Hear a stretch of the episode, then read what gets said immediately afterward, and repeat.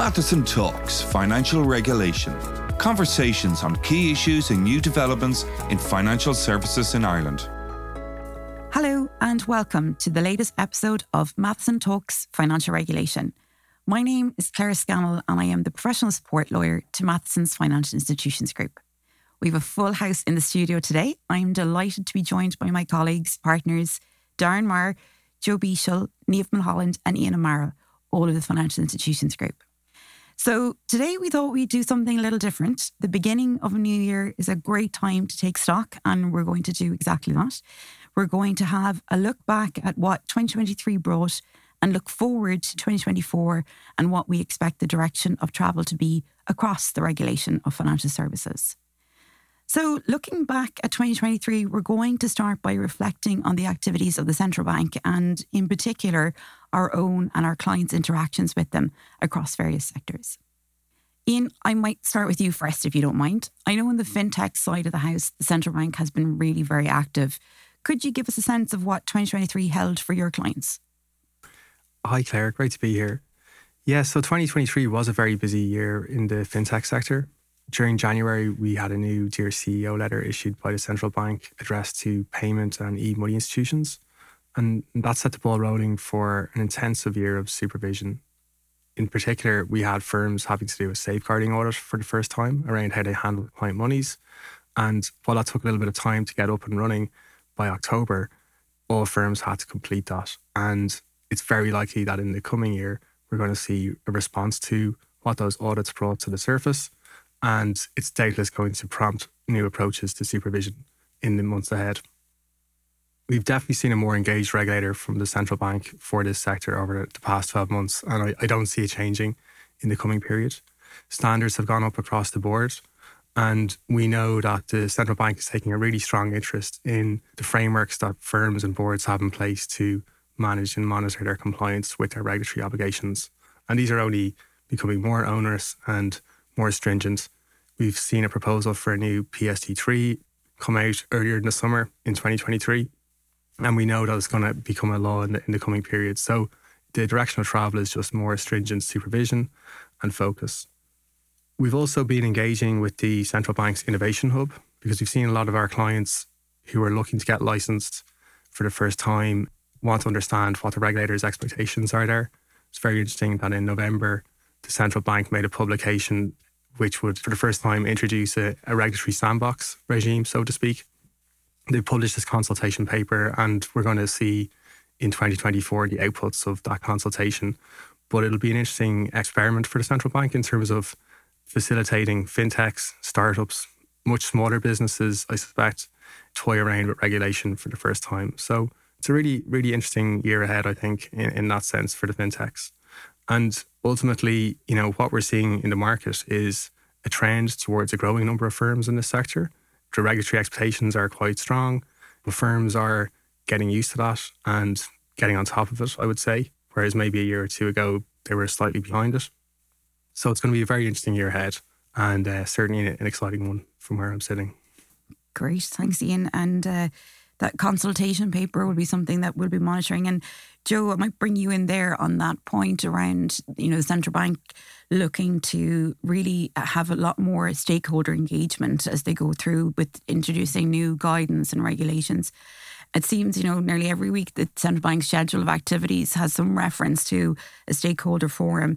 What does this tell us about the central bank at the moment, Joe? And and have you heard much from your industry contacts about how that's been going for them? Yeah, thanks, Claire. I mean, it is really interesting, and it does certainly mark a change from the approach of the central bank in the past. There was certainly a lot of criticism.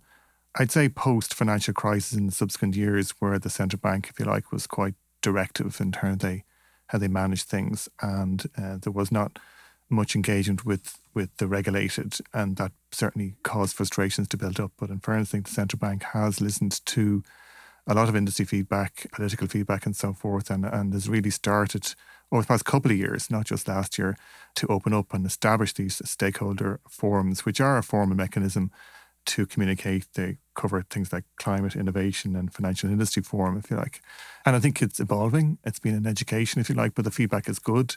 And I think uh, the evidence is that the central bank is listening. I think things that I would point to most, uh, particularly, I suppose, is the individual accountability framework and the consultation that was issued there. I haven't actually gone back and done the reconciliation, but I'm sort of working in the area 25 years, and we've seen lots of lots of consultation papers and certainly the feeling would be, as I haven't done the reconciliation, that the there is never typically there isn't a huge difference between the draft issued by the bank and the final version. Notwithstanding, there might have been lots of lots of uh, industry feedback and so forth, uh, contributions to consultations. But on the IF, it's quite different. Uh, it's an important uh, piece of legislation. It's an important development. A lot of firms, ourselves, industry bodies made submissions and clearly, the central bank did listen because they made substantial changes. And it's, this is one of these cases, one of the rare cases possibly, where uh, the final version as published is significantly different to, to, to, the first draft. And in fairness to the regulator and Gerry Cross specifically, the head of policy there talked about the fair challenge that was presented. So they clearly listened to what was said and made changes. And in fact, it's not finished yet. There's still some further work to, to be done. So I think there's a a good precedent, I think, there in terms of uh, further ongoing engagement.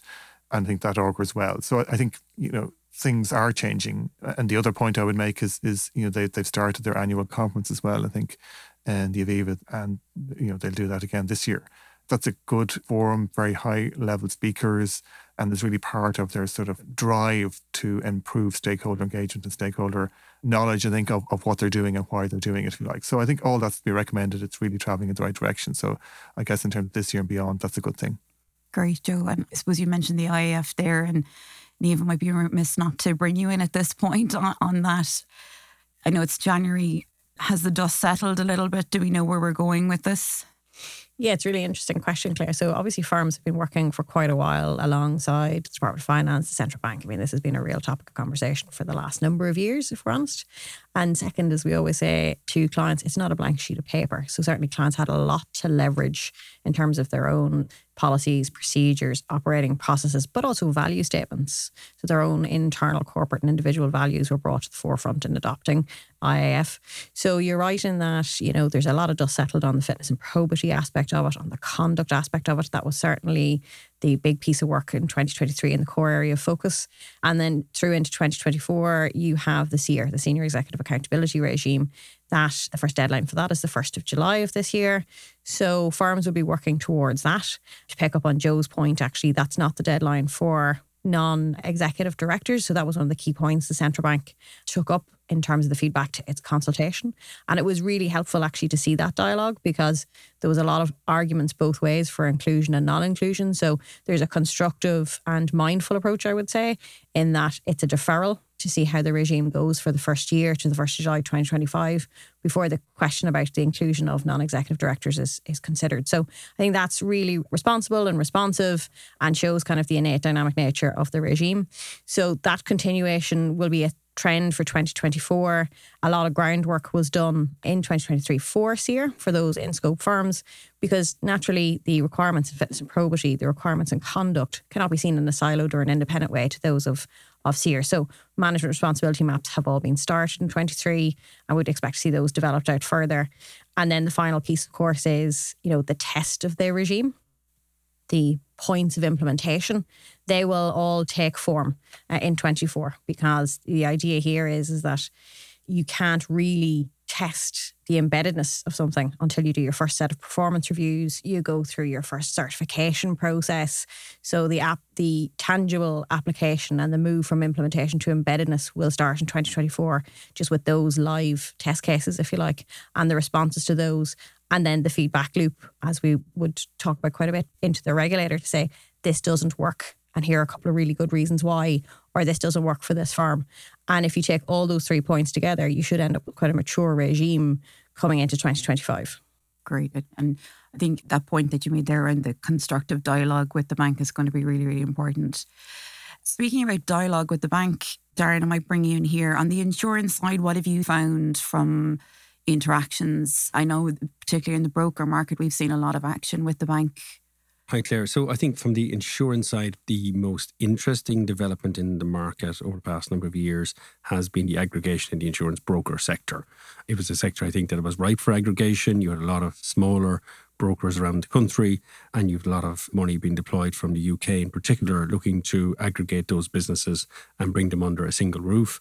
Uh, we've seen a lot of competition for acquisition uh, and a lot of acquisitions that have taken place over the course of the last number of years.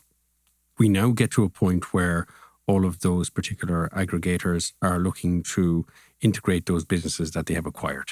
And so for them, the next step will be to ensure that they bring the central bank on that particular journey. I think there's a number of areas where the regulator will be interested to see how those integrations are carried out. I think the first one will be from a compliance perspective. If you're bringing a large number of policyholders into a single entity, it's the communication with the policyholder. So the policyholder understanding that going forward, albeit their policy remains with the insurer, the advice that they're getting from the broker is now from a single broker. It's a different broker who will be operating kind of a different model. And so it'll be really important that the customers understand through a really detailed communication plan that I think will have to be shared with the regulator as to who the broker is going forward, the type of advice that they can expect. That'll be, the I think, the most important part uh, from the central bank's perspective. On the journey to acquisition, some of these brokers, not all of them, in order to buy them, you do need central bank consent, depending on the type of authorization that they have. Some of them still have the old IIA or Investment Intermediaries Act authorization, and therefore change of control provisions still apply. So, for the most part, the regulator will be aware of the activity but again, for any new entity entering the Irish market, they may have completed their acquisitions, but they'll have to demonstrate to the regulator their real commitment now to policyholder protection, to policyholder engagement, and to making sure that their policyholders are getting best in class advice going forward. So that'll be really important. Okay, thanks. Sorry, Niamh, actually, just might bring you in here at this point. On the banking side, what have you seen with the regulator? Anything in particular that comes to mind? Yeah, I mean, given the centrality of the banking sector, not just to financial services, but also to our daily lives, there's always a panoply of issues and questions to be worked through in, in any one year. I think 2023 was interesting because at the beginning of the year, we saw both the continuation of the discussion, but some real life practical examples of the themes and issues that were articulated in the uh, Department of Finance Retail Banking Review, which was published in 2022. Uh, and as we know, kind of three things that came out of that one was the idea of access to cash, um, the other is just the availability of, of retail banking services, which is interesting when you contrast the conversations we have typically with clients and, and Ian's clients in particular about digital banking. This was a real focus area about you know branch networks, etc. And finally, the idea of competition. So when you take those themes and actually have the reality of the withdrawal of Ulster Bank and KBC hitting earlier in the year and the massive undertaking that was the switching programs in respect of that. The cost of living crisis naturally focused uh, a lot of the retail banks' views on customer led internal policies, approaches, making sure that people had what they, they needed and they were adaptive to those kind of prevailing circumstances. And, you know, I think I would pick up on what we've already said about the individual accountability framework, which is that customer focused approach is central and is an underlying foundation to that. And in fairness, the banks individually have been really engaged in culture and in terms of you know client service it's really interesting to see the work that they've also done in tandem with the Irish Banking Culture Review Board they've produced their report this year showing that there's actually a 10% increase in trust in retail banks um, which is really interesting and slight more nudge in favour of the branches trust levels rather than banking as a whole. So all moving in the right direction in terms of, of retail, but definitely a challenging prevailing environment. And, and the retail banks have to continue to keep a focus on Z culture and consumer led delivery. In terms of the EU and the broader picture, the end of 2023 was the implementation date for the EU intermediate holding company legislation. So that was incredibly complex legislation aimed at achieving a very simple idea, which is that for a certain number of third country banking groups, they essentially needed to have an EU parent. So what does that do? It enabled a single consolidated supervisory regime to be applied to those entities rather than a multitude of national competent authorities regulating these groups in, in Europe. So it sounds simple and it sounds like a good idea, but underneath that, there was an awful lot of reorganisations, uh, a lot of organisational design changes for enormous um, international banking groups.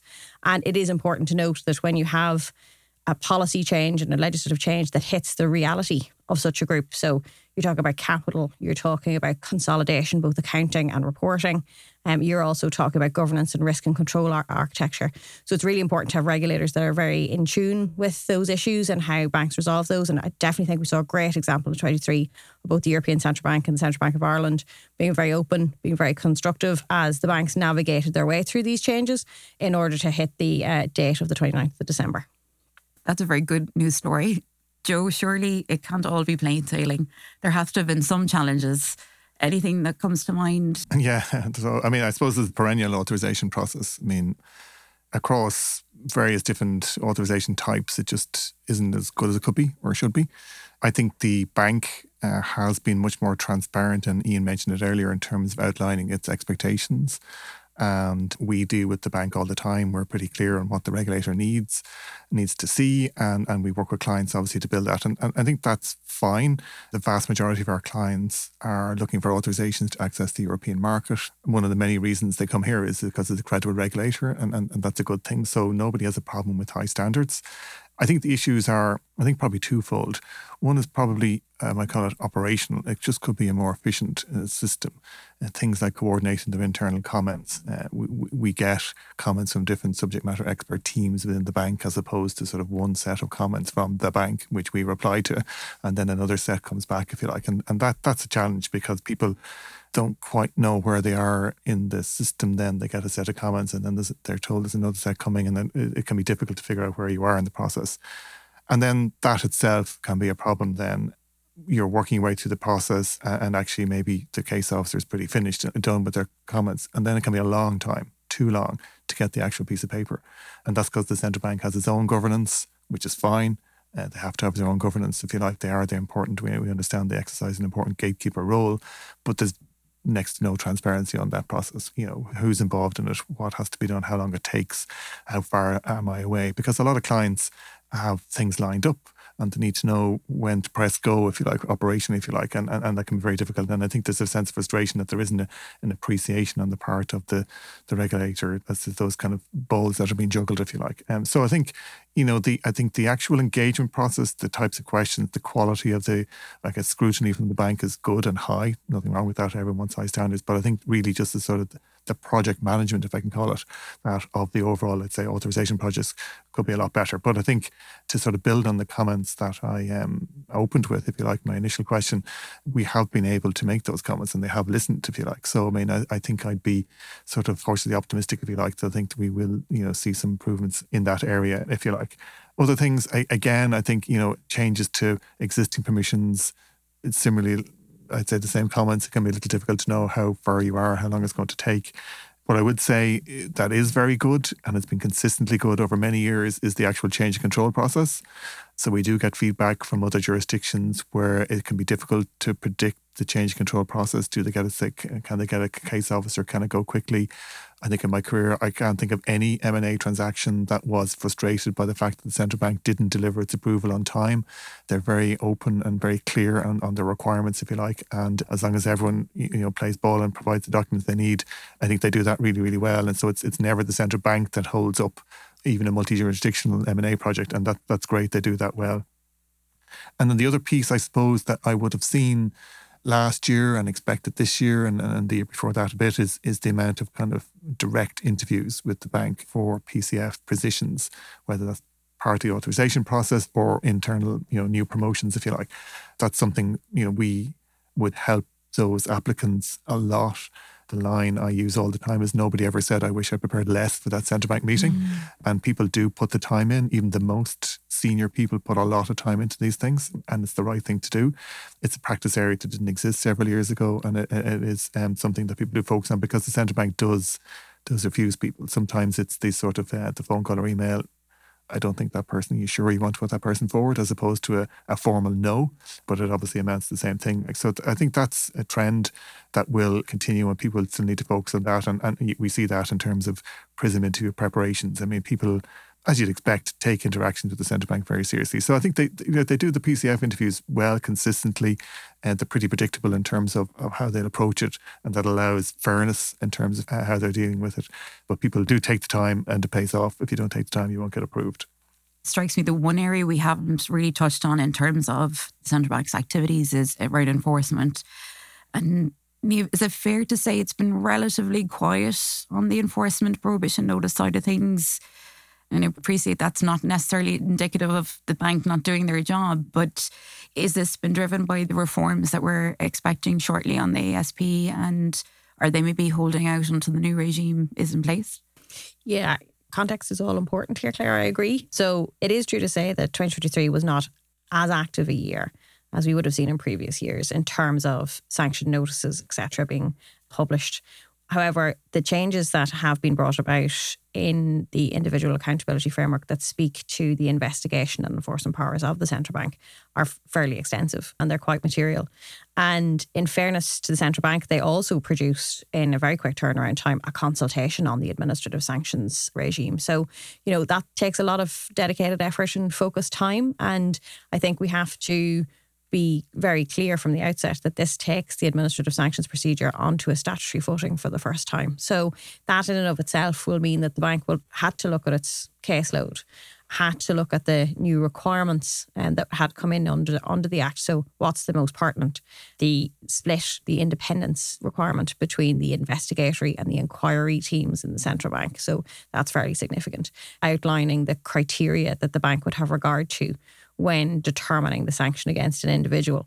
All of these, from a process point of view, in any institution would take time to adopt. And certainly, you would imagine that they would want to get comfortable that all the cases they're working on, and we we know that they are working on cases. So you know, it's not a case, as you say, of pens down, but they will have to just put those cases through the lens of the of the new requirements. So I think you know you'll see this year potentially you know, a step back up again in some of those, which would maybe in the normal course have been published in 2023, but for the legislative change. But it's definitely a space to watch. And I expect the interaction on the consultation paper to be very active in the first part of this year. It's quite striking. Central Bank gets a very good report card, guys. I think that's the message today. One of the important aspects of our roles is to take time out and to attend industry events and indeed host industry events in order to meet with our clients and engage with experts. So we understand the key pressures that the industries are facing and what our you know, future developments are likely to be. I know you've all been involved in these events and have attended them. I just want to ask you all in turn, maybe, you know, what are your key observations from those events and uh, that struck you as particularly noteworthy? And Darren, we turn to you first on the European Insurance Forum. Sure. So I had the, uh, the pleasure of interviewing Charles Brindamour, the CEO, global CEO of Intact, the Canadian insurance group, at the European Insurance Forum in October, run by Insurance Ireland. We've been actively involved in participating and sponsoring that event for a number of years. So my discussion then with Charles Brindamour, it considers some of the key topics influencing the insurance industry, uh, many of which were explored further throughout the day. So to run down to them, one of the things he focused on was climate change, and uh, his point was the current insurance model will have to adapt in order to remain viable, and climate climate adaptation will be key to ensuring that viability. There was a lot of discussion about direct consequences of protection gaps, and that's become it's an ongoing issue within the insurance industry and the challenge it presents to the well-being of our economy and society. And that's really where people have a policy, they believe it covers them in a particular way, and it simply doesn't cover them for whether that's flooding, uh, whether that's fire risk, and that presents a real problem for both businesses and homeowners. And it's something I think that regulators are really looking for insurers to consider. Cyber risk, as I think with every industry, was described as a massive threat to the insurance industry, but also interesting from the insurance industry perspective, a big opportunity, which it needs to come to terms with. And I think we're, we're a little bit away from that at the moment. The biggest talking point for me from the chat with Charles regards the influence and the current and projected influence of artificial intelligence on the insurance market. I think he, he made a point really well. We need to ensure there are safeguards in place, in particular for customers, policyholders, but also you don't want to stifle that progress of AI. Interestingly, Petra Hielkema of the chair of EIOPA recently said that as a supervisory authority, EIOPA is technologically neutral, which I found interesting. So her point being that if the insurer fulfills the same requirements in accordance with regulations. EIOPA doesn't care whether that's done on paper, an Excel spreadsheet, or to get I to do it for them. However, EIOPA have made a really good point, which I agree with, and that is if you do use AI and it goes wrong, how do you pull back from that? Uh, how do you do that in a way that the customer isn't impacted? I think this is something that we'll hear more of in 2024. Yeah. yeah. And Ian, did you see a similar trend on the AI front? Yeah, hugely, Claire, during 2023. I guess AI was, you know, the big conference talking point throughout the calendar year. But, you know, having listened to plenty of talks on AI over the last 12 months, what are the key things I think to take away? I think it's that AI is going to be a, a presence of financial institutions models in the years to come. But the best way I've heard it described is, you know, AI is something you co-pilot with. You don't just let it off and do its own thing. A lot of the concerns and fears around the technology are driven by it losing control, it not being auditable, it running away without human oversight. And I think financial institutions probably have the best governance frameworks compared to uh, some other sectors to be able to integrate technologies like AI into their business models, but at the same time managing the risks because they're well used to having sophisticated risk management frameworks. So, you know, it's very interesting to see where that goes. You know, there's also a lot of discussion at political level in the EU around new AI laws. There's an AI Act and a, an AI Liability Act. And, uh, you know, remains to be seen where exactly those end up.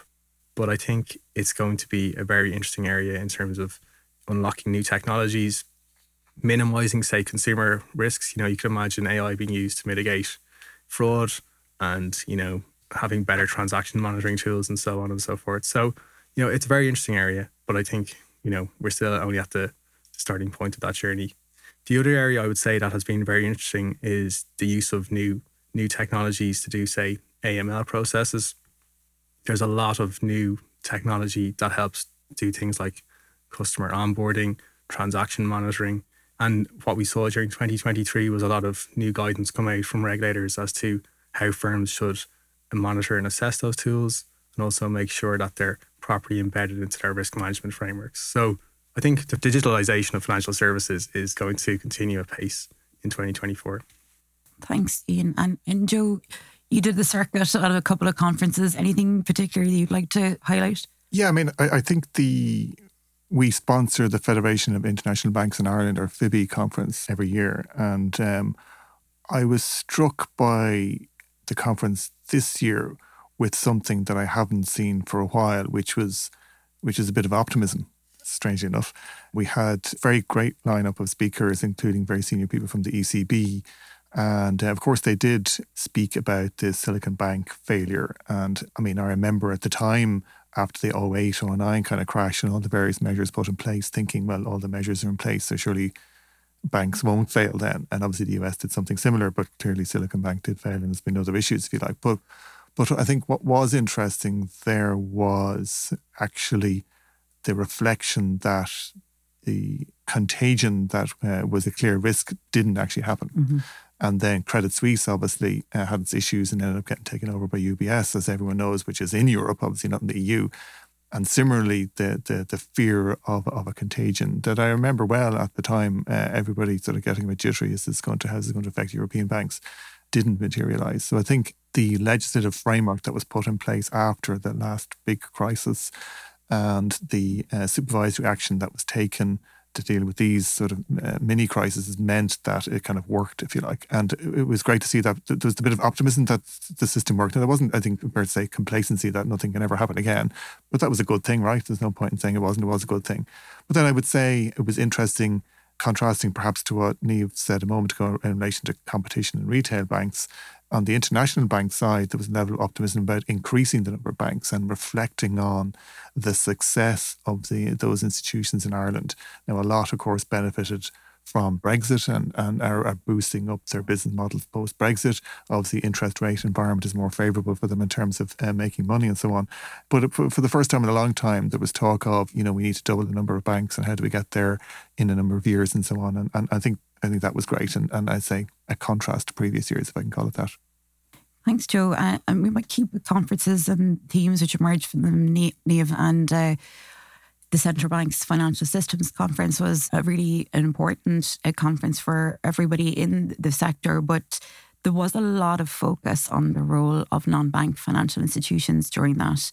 And I suppose the regulation, or maybe more accurately, the lack thereof Yeah, non bank financial institutions, or when you're around as long as I am, the return of the debate on shadow banking. So, this has been around for quite a while. And in fairness, again, Central Bank have been looking at this quite specifically for quite a period of time. Why? Because Ireland actually is a centre um, and a global centre for, for non bank financial institutions. So, we're very much front and centre in, uh, in this debate from a regulatory side, but also from a, from a commercial side. So, you know, probably worth taking a step back and say, you know, what actually, what's the concern, right? What, what's happening here that's saying there is lending happening, but it's not regulated, which is kind of a, a dangerous sentence um, to use. But shadow banking discusses the activity, if you like, or bank like activity that takes place outside the traditional banking centre. So there is the lending is similar, customers are similar. However, the regulation is not the same.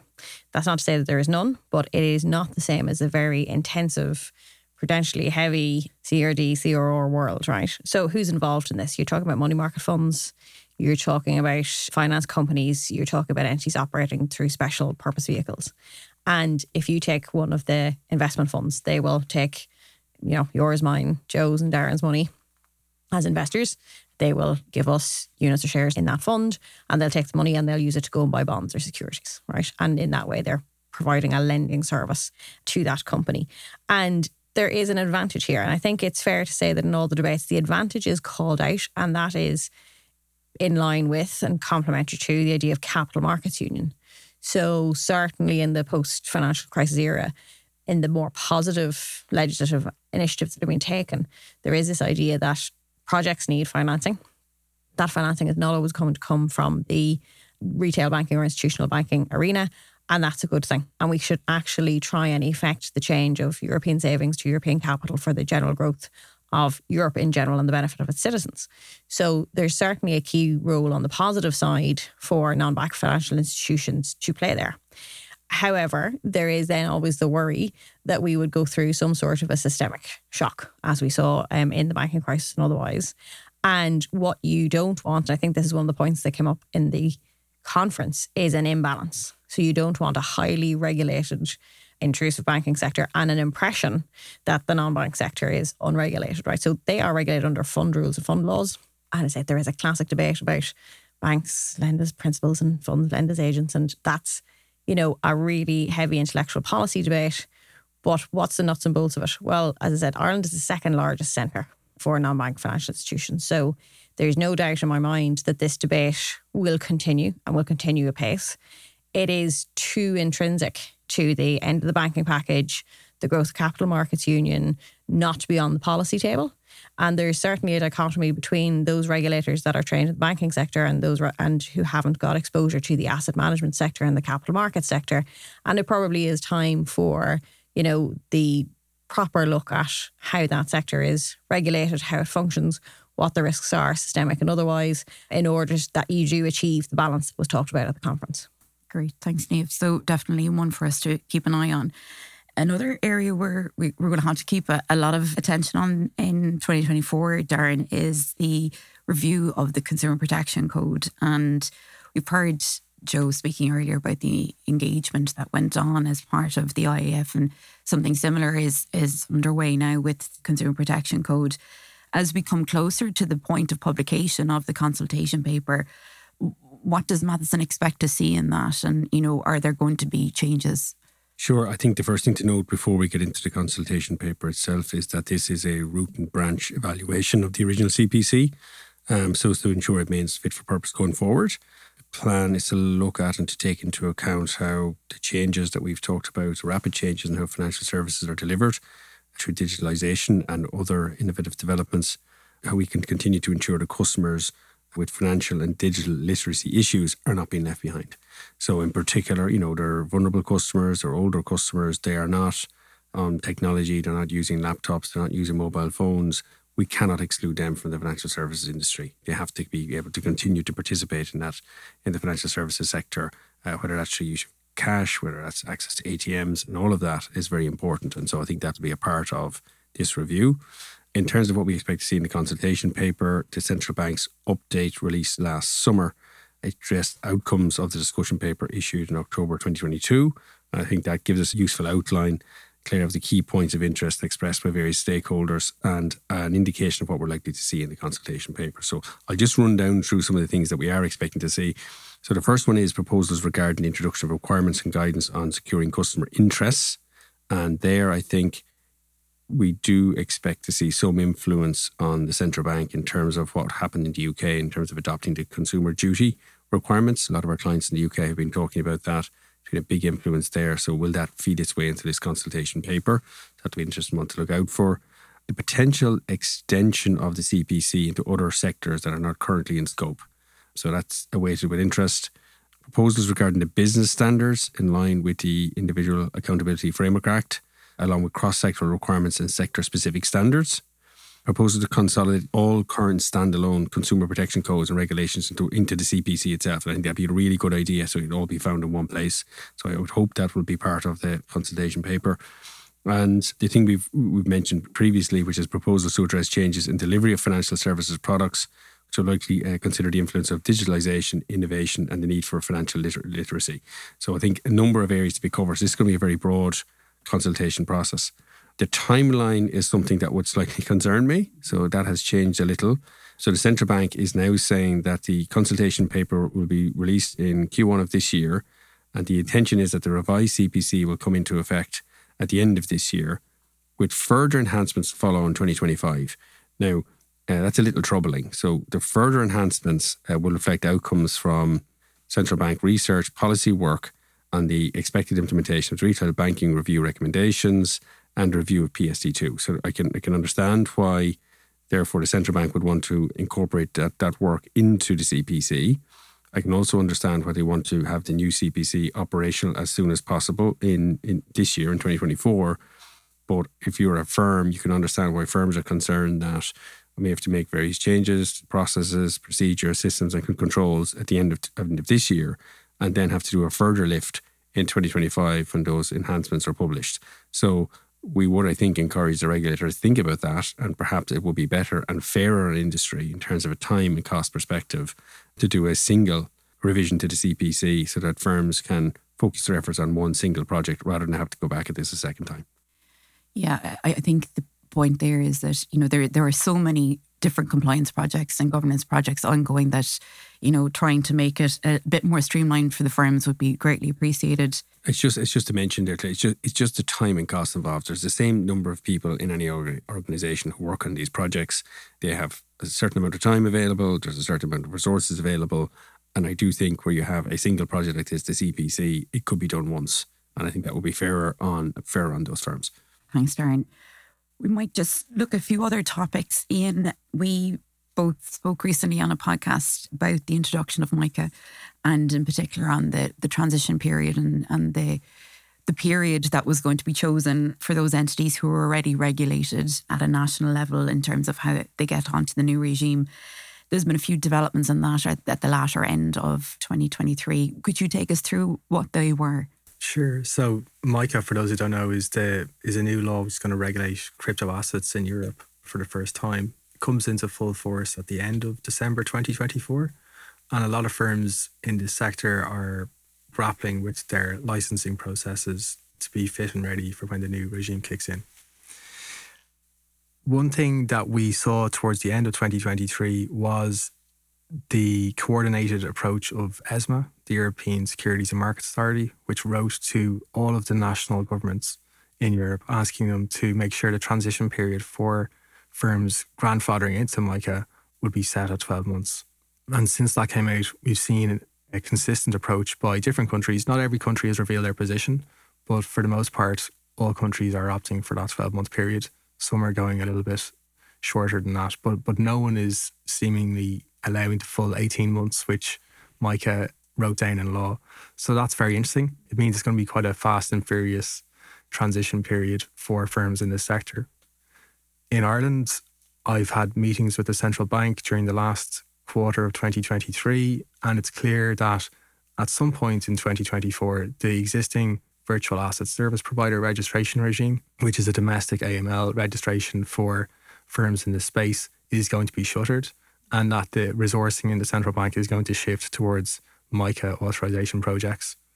Alongside that, then, ESMA and the EBA have been publishing a lot of regulatory technical standards, a lot of guidance, a lot of like fine detail rules, which will help firms get to grips with the business models that they're going to have to re- restructure and reorientate in order to be MiCA compliant. So it's going to be a very exciting time, but you know, it's a it's a big project for for everyone in the sector concerned.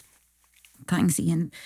And another area of development, Joe, that will impact a number of sectors in 2024 and beyond is the European Commission's Retail Investment Strategy proposal, a proposal which the Commission claims is crucial to ensure the success of the Capital Markets Union, with which uh, Niamh mentioned earlier. Several aspects of that proposal have been have proven somewhat controversial in the financial services industry. Could you maybe take us through what those pressure points are? Yeah, I think it's an interesting one. Uh, this proposal, the vast majority of EU rules are verticals. There's rules on insurance, rules for banks, rules for investment firms, and and and they're sort of standalone packages. In the investment space, the, the key rule there is is MIFID, Markets and Financial Instruments Directive, and that came first came in in 2007. I remember going to a a conference in Brussels, MIFID one year on, which was not unsurprisingly in 2008. and uh, that was run by the commission. So we had very senior commissioners, MEPs. We also had like heads of European consumer bodies, heads of European stock markets, and so forth. And it was a really interesting uh, discussion. But one kind of talking point that kind of stuck with me, and it's obviously a long time ago now, was the observation that European consumers, somebody who has, let's say, 50,000 euro to, to invest, walks into an institution, it could be a bank or wherever, and depending on the product, the sales process and disclosures is completely different. You can come out with a, a deposit-based product, an insurance product, or some sort of uh, you know securities or a fund, and it's the same fifty thousand and the same kind of probably investment outcome, if you like. But the disclosures, the sales process is all kind of uh, quite quite different. What this is really trying to address, and we have seen things like um, sort of KIDs and that kind of stuff to standardize that uh, already. But this is a further evolution of that to really make a, a, much more standardized process so that it is really the same type of onboarding, same type of disclosures. And I think the pressure points, I suppose, are on the disclosures. I think there are some sectors that, you know, will be forced to disclose more in relation to fees than they are at the moment. And others who already have that standard are delighted because they, they want it to be level playing field and others are quite happy the way it is, if you like. I, I mentioned the the 2008 story, there was a point to that, and the point to that which was clearly policymakers at an EU level figured this was an important thing, and they've taken that long to get it there. So it is a file that will progress through and will come out the other end. We will see it. So one to watch. Still feels a little bit away, but is certainly one to watch and will affect everybody in one, one form or another. Thanks, Joe. And Darren, Joe mentioned there around you know the application of that, that strategy to the insurance market. One area we saw a lot of focus on this year at an Irish and European level was in respect of product oversight and governance, or POG as it affectionately known as. What are the regulatory messages coming through on that front? Yes, Claire. So this year we saw the outcome of two uh, reviews. So the first was the central bank's teamed inspection on POG requirements and EIOPA's peer review on POG. The EOPA review focused on how European regulators are supervising the application of POG requirements by insurance manufacturers. I think the main message coming out of that is that ultimately, notwithstanding the simplicity or the complexity of your product suite, firms are expected to have robust and effective POG processes in place. So the regulatory message, it's very simple. It's, it's, it's, it's consistent with what we see across a lot of topics need to strengthen their POG processes. These were essentially introduced by the IDD in 2018, and it's fair to say there's been mixed attempts by different insurance groups to ensure that they have strong POG processes in place. This is clearly something now that's under the spotlight of regulators, so firms really need to be getting on with strengthening those processes. Better alignment of their products and oversight and governance processes with the risk management, and also to put customers' interests at the heart of their business model. And that's really important from a product oversight and governance perspective. What you're trying to do is to ensure, as the product manufacturer, that you are designing and distributing products to the right cohort of customers where the interests of the customer and, and the features of that particular product are aligned. So it's really important that insurers start to focus on this. A couple of points worth noting because, as with a lot of topics now, product oversight and governance is to be owned at a board level uh, from a regulatory perspective we see management with a real challenge of trying to figure out what detail do I bring to the board uh, in relation to this? Because there's a huge amount of work and effort goes into that. And so, what we would say is that ultimately, the regulators, as far as they're concerned, proper product oversight and governance rests with the board.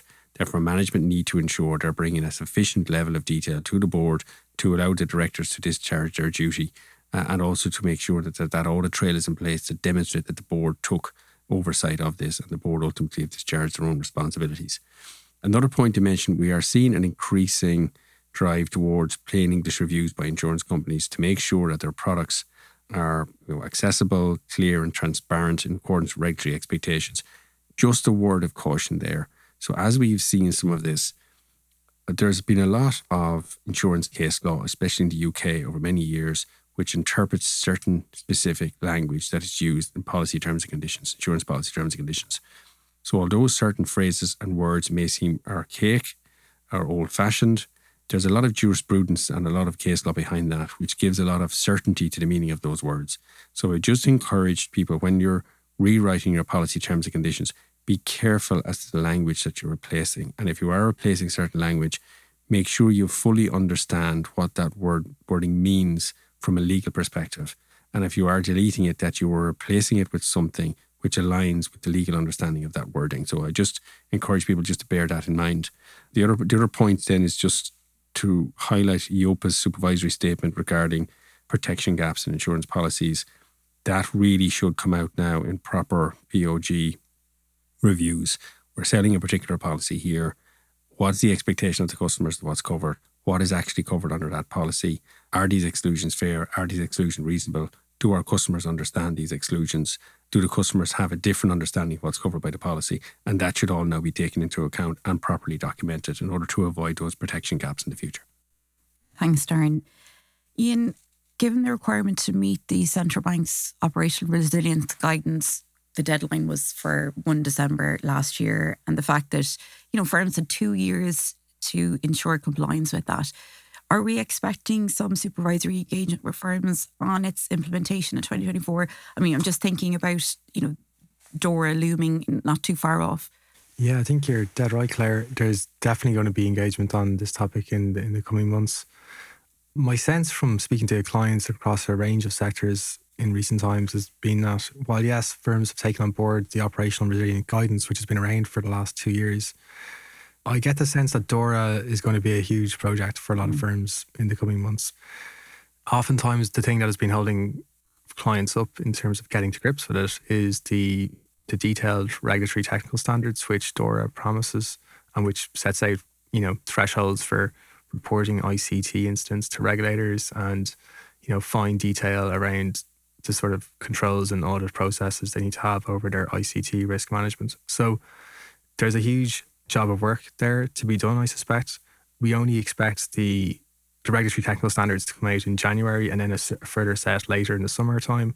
And then it kicks in uh, in January 2025. So I, I think a lot of firms have been getting their heads around operational resilience since the guidance that the central bank issued came out. But I, I suspect there's going to be a, a big job of work in terms of uplifting frameworks and making sure that the units and functions and businesses that deal with information technology are fully up to speed with what the new regulatory requirements are for, for this whole area.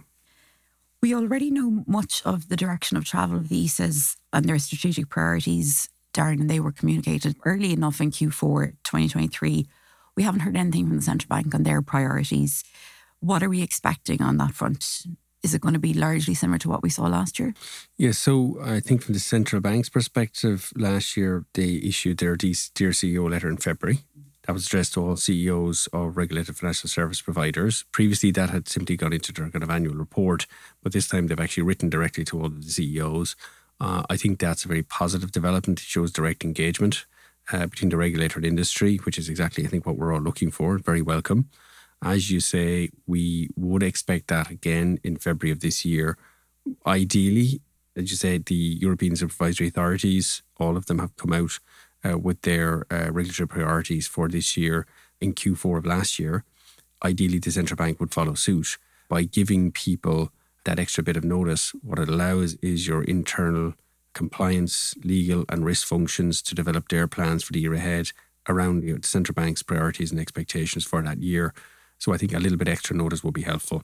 But overall, I think we welcome the central bank's approach of writing those dear CEO letters.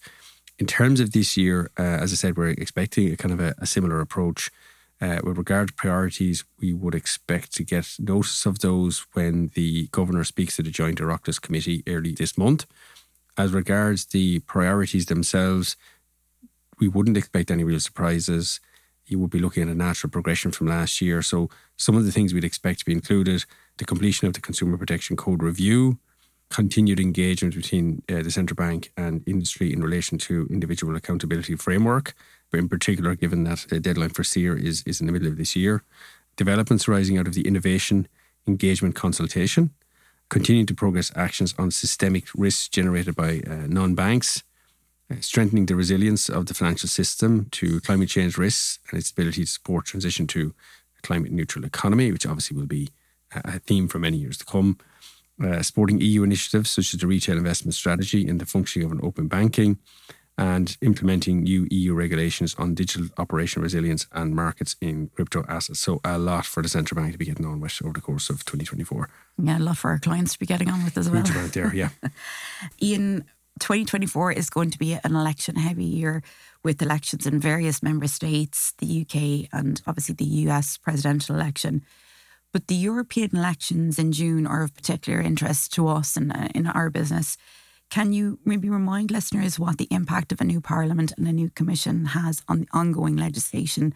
And also, are we expecting in terms of the direction of travel in financial services and will there be any changes there? Yeah, so you know, the last few years have seen the EU really drive ahead with new laws, not only in financial services, but also, say, in regulating, you know, big tech firms and the digital economy. A lot of that touches on financial services laws directly or indirectly. And, you know, we've just gone through a huge shopping list of new laws and compliance initiatives that our clients need to get up to speed with. But, but quite possibly, you know, the European Parliament elections in June are going to potentially put a pause on, on some of that. You know, as we now enter the first half of 2024, it's likely we're going to end in you know, the political priorities are going to turn more to winning votes rather than getting policy initiatives enacted and finalised. And then, of course, we have to see what the people of Europe elect in terms of a new parliament. Up until now, uh, there's always been a fairly stable majority in the European Parliament around, you know, between Christian Democrats, Social Democrats, and the Green Party. That's always ensured there's been a, quite a, a solid working majority for the Parliament to pass laws with the the EU governments. But under the EU treaties, you know, the European Parliament is a co-legislator. So if Europe takes a lurch to the far left or to the far right, or maybe in both far left and far right directions, that working majority mightn't be there. And so it's possible that, you know, that might come up or slow down the legislative process in the years to come. So it remains to be seen what will happen. It's going to be a very interesting year politically across Europe and, and indeed in the other countries you mentioned. But it's quite possible that the, the rate of reform in terms of new initiatives could potentially break. Yeah, a bit of a slowing down is possible. Okay, I think we might just do a quick roundup of what clients should have on their radars for 2024. I think from a cross sectoral perspective, we've actually addressed most of them at one point or another today. And I think maybe even what you just provided us, Darren, there in terms of the central bank priorities are the kind of things that we can expect people to look at. And so I don't think there's any point just rehashing all of that. But from a sectoral specific perspective, we might start with you, Niamh, and, and what do you think clients need to have on their radar? 2024, I would say two things. One is I think it's going to be a year of both application and demonstration. So Ian and Darren have kind of given us a long list of laws that are about to have their their legislative deadline. You need to be compliant with them, you know, and a lot of them actually require a lot of effort to demonstrate compliance. But the interesting thing as well, I think, is that we've had a period of time now where some of our more traditional financial services laws have not, you know, been prominent. So you could see some MIFID reviews, for example, and some testing around that, things like remuneration. Um, and I agree with Ian, right? I mean, the convergence between operational resilience, digital operational resilience, and outsourcing, that particular delightful chestnut, right? You've got to make sure that's coherent with your governance and compliance reviews that yourself and Darren mentioned. So that's what I mean by demonstration. We've had a lot of legislative change, a lot of projects have been completed or are currently being completed by clients. And really, they need to be able to demonstrate cogency and coherency not just at a, you know, we've received a thematic review letter, but also further PRISM engagements, as Joe has mentioned, you know. So there's quite a bit of that and uh, that I would expect in 2024. And then in terms of legislative initiatives, one that I think is actually quite interesting is the European Long Term Investment Fund 2.0. So we've had ELTIFs for a while. They were not very successful. One of the particular challenges that has been had with them actually was that they were tightly aligned to the alternative investment fund managers regime, and that was less than helpful in terms of getting them off the ground. The objective here is to try and get, as we've said before, European savings into European capital projects by means of these long term investment funds. But why am I excited about this? Well, I think it's a really practical demonstration of capital markets union meets investor literacy and consumer focused policies and then the the green agenda, right? Sustainable finance, sustainable projects. And we've also seen with the Irish government, I mean, one of the sovereign wealth funds will focus on capital projects. This is the idea here for European capital financing in a sustainable way, in a way that works, you know, and for the long term capital needs of European citizens, but at the same time getting returns for European individuals in terms of their savings and investments. So I think that's a really interesting one. It'll be very multifaceted in terms of how it's outlined. So if you think of ELTIFs being part of the purchasing of, you know, or the design finance of some of the big sustainable capital projects we're going to need in the number of years across the European Union, I think it would be really interesting to see that take off and you know you just are not ending up in situations we've seen in other countries where you have a really serious infrastructure capital deficit because of prevailing economic climates uh, but here you have a, a long-term eye to both getting good yields and good returns for European investors, but also providing really interesting infrastructure products to allow for the growth and development of the macro economy as well. Thanks, Niamh. Quite a lot to think about there. Joe, anything that you'd like to highlight in particular? I think I would just probably state the kind of obvious in two things. One is is obviously the sort of green agenda mm-hmm. that Darren has mentioned, you know, that would be prominent for many years to come that obviously affects banking in terms of, of, of, lending. It affects investment services in terms of suitability preferences. It affects insurance in terms of actually insuring for, for risk that's related to environmental issues and damage uh, and so on. And I would say, you know, gender issues and gender equality uh, haven't gone away, and, and that's, that's still an issue. It's still important for policymakers. And you know, all of these things that we've talked about are, are, are, new, but there's these baseline things, which are like green agenda, diversity and equality, if you like. There's still baseline things that everyone has to keep working on, if you like, um, all the time, every year, year in, year out. This year, 2024, as much as any other year, I would say. Darren, on the insurance side, anything in particular you want to highlight we haven't touched on? Sure, just a couple of pieces. Uh, so we'll start off with just from a European perspective, Claire, the adoption of the Solvency II amending directive, which is very important for the industry, is being promised for mid 2025. Today it's been moved by the Commission. If that deadline is to be reached, a lot of the heavy lifting will have to be done throughout 2024. So, anticipating a lot of progress on that front. The main area focus that we are expecting, and certainly our clients are asking about a lot, is in relation to proportionality. And that's very understandably so.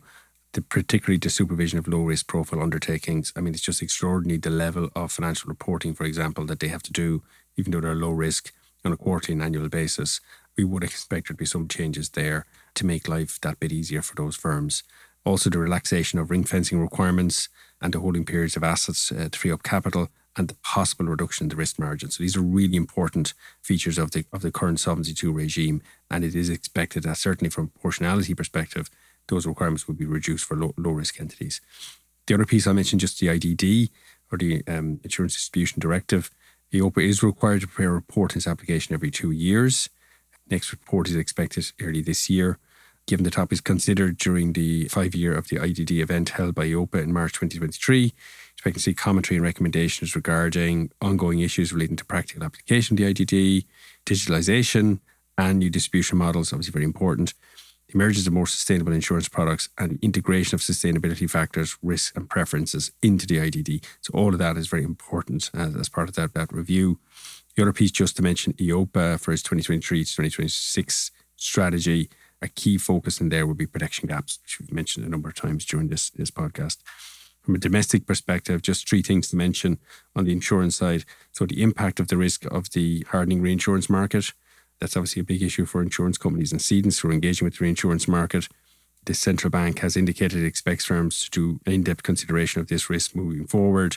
So the central bank has asked for that. People need to document that review uh, and have clear action points which are which are followed up on and, and implemented. And then regarding the guidance for insurance and reinsurance undertakings on climate change risks, that was published in March of last year. The central bank has recently provided firms examples of best practice in this area and encouraged them to reflect on this as they develop their climate climate change response.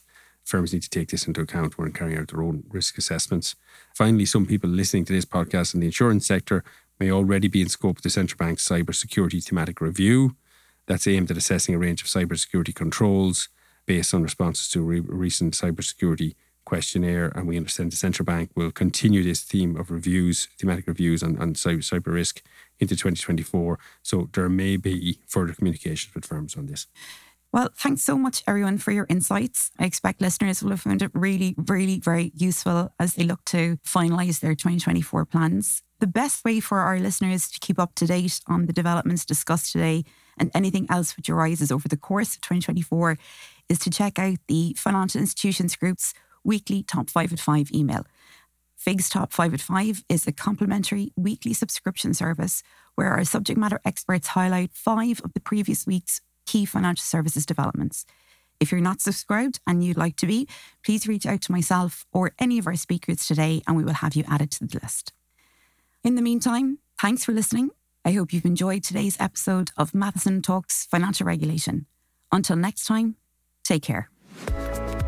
Thanks for listening to Matheson Talks Financial Regulation. For more information on issues raised in this podcast or for any general queries, you can contact claire.scannell at matheson.com or visit our website at matheson.com.